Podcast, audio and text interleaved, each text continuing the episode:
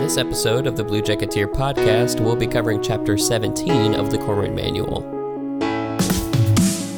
Welcome to the Blue Jacketeer podcast, where we help you prepare for the Navy wide advancement exam by covering study material created by highly qualified sailors.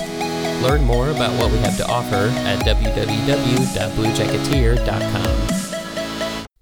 Welcome back to the BlueJacketeer.com podcast for hospital corpsmen. I'm Taylor Larson, and I'll be walking you through this chapter of the Corpsman Manual. Here at Blue Jacketeer, we aim to bring you the tools you need to be successful on the Navy wide advancement exam.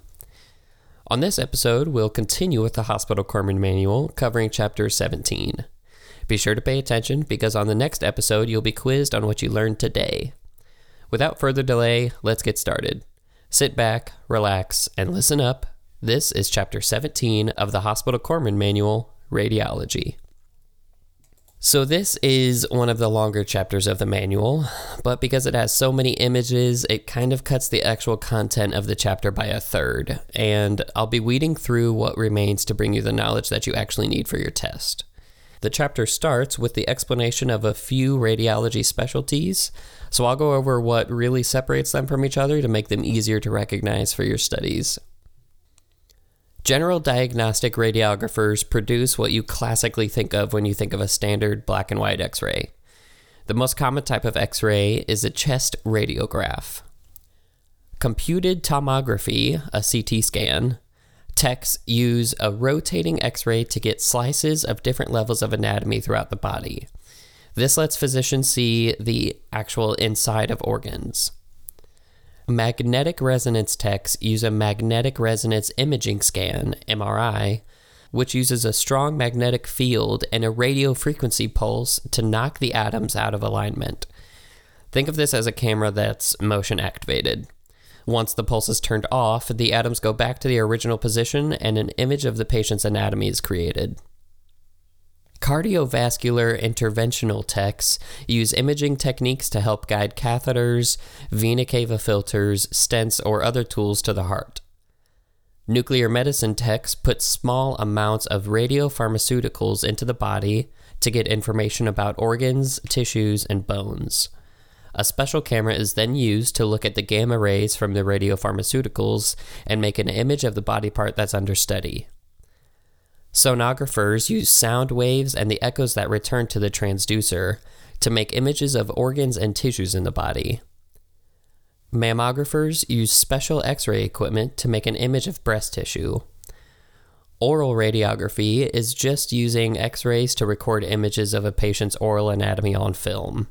These can even be used to help in identification in case of death. Radiation safety is a key part of this area of healthcare. The Nuclear Regulatory Commission, NRC, is a national committee that monitors the use of ionizing radiation. Radiation exposure is measured using three factors time, distance, and shielding.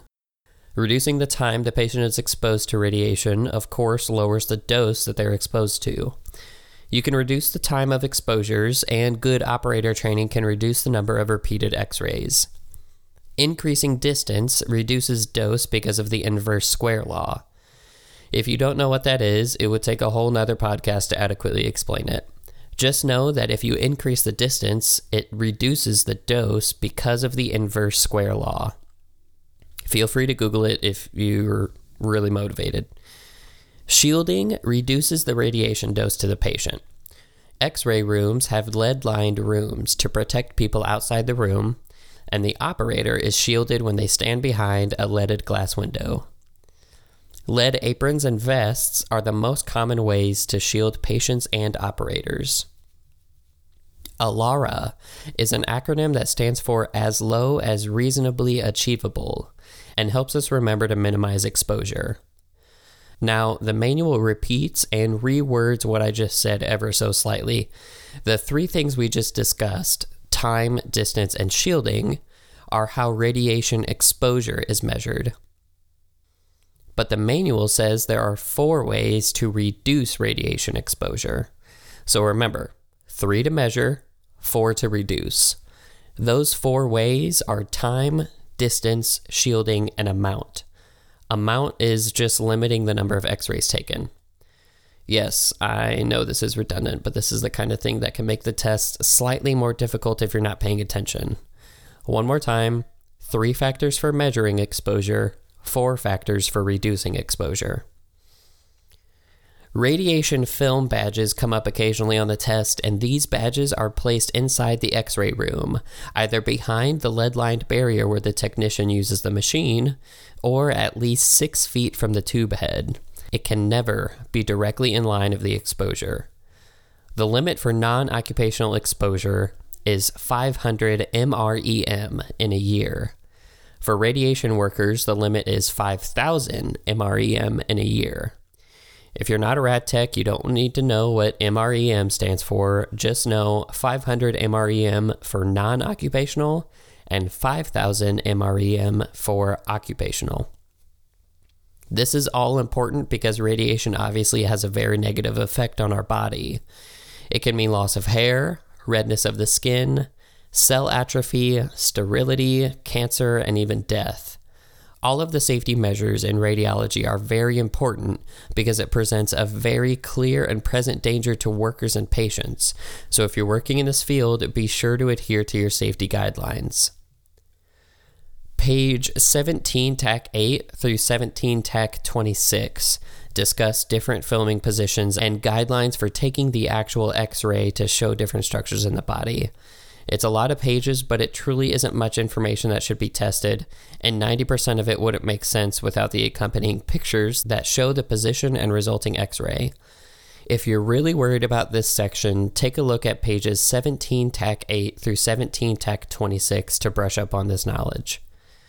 We've got just a bit more of this chapter to get through, so let's talk about film processing and we can wrap this up so you can get to the quiz and go through this knowledge. Make sure you're always going to our website, bluejacketeer.com, after these episodes to really cement this information and more into your head for the test. Remember, the test is graded on a bell curve, so five minutes of studying puts you five minutes ahead of competition. This section about film processing starts off with one of the key phrases that we use to identify easy test questions. You need to know that digital imaging is the fastest advancing technology in healthcare imaging. If you're not using digital imaging, there are still other techniques available. Automatic film processors, for instance, are the most commonly utilized systems. A dark room is another option. Dark rooms have two types of light white light and safe light. A white light is just a standard ceiling light used to mix solutions and clean the room. An unprocessed film can never be exposed to white light. A safe light is a 15 watt bulb with a special, usually red, filter. The safe light must be located no less than 4 feet from the work surface so you can open the film cassette and process film. Unprocessed film shouldn't be exposed to safe light for longer than 2 minutes. If you're having repeated issues processing a film, light leaks may be the cause. The test for this is simple turn off all the lights, including the safe light, and get a piece of unexposed film. Lay it on the workbench with a penny on it for five minutes and then process the film. If the outline of the penny can be seen once the film is processed, there is light leakage, and you should tell your supervisor. Sometimes a large number of films needs to be processed, and if this happens, make sure you wait 15 seconds before switching patient films.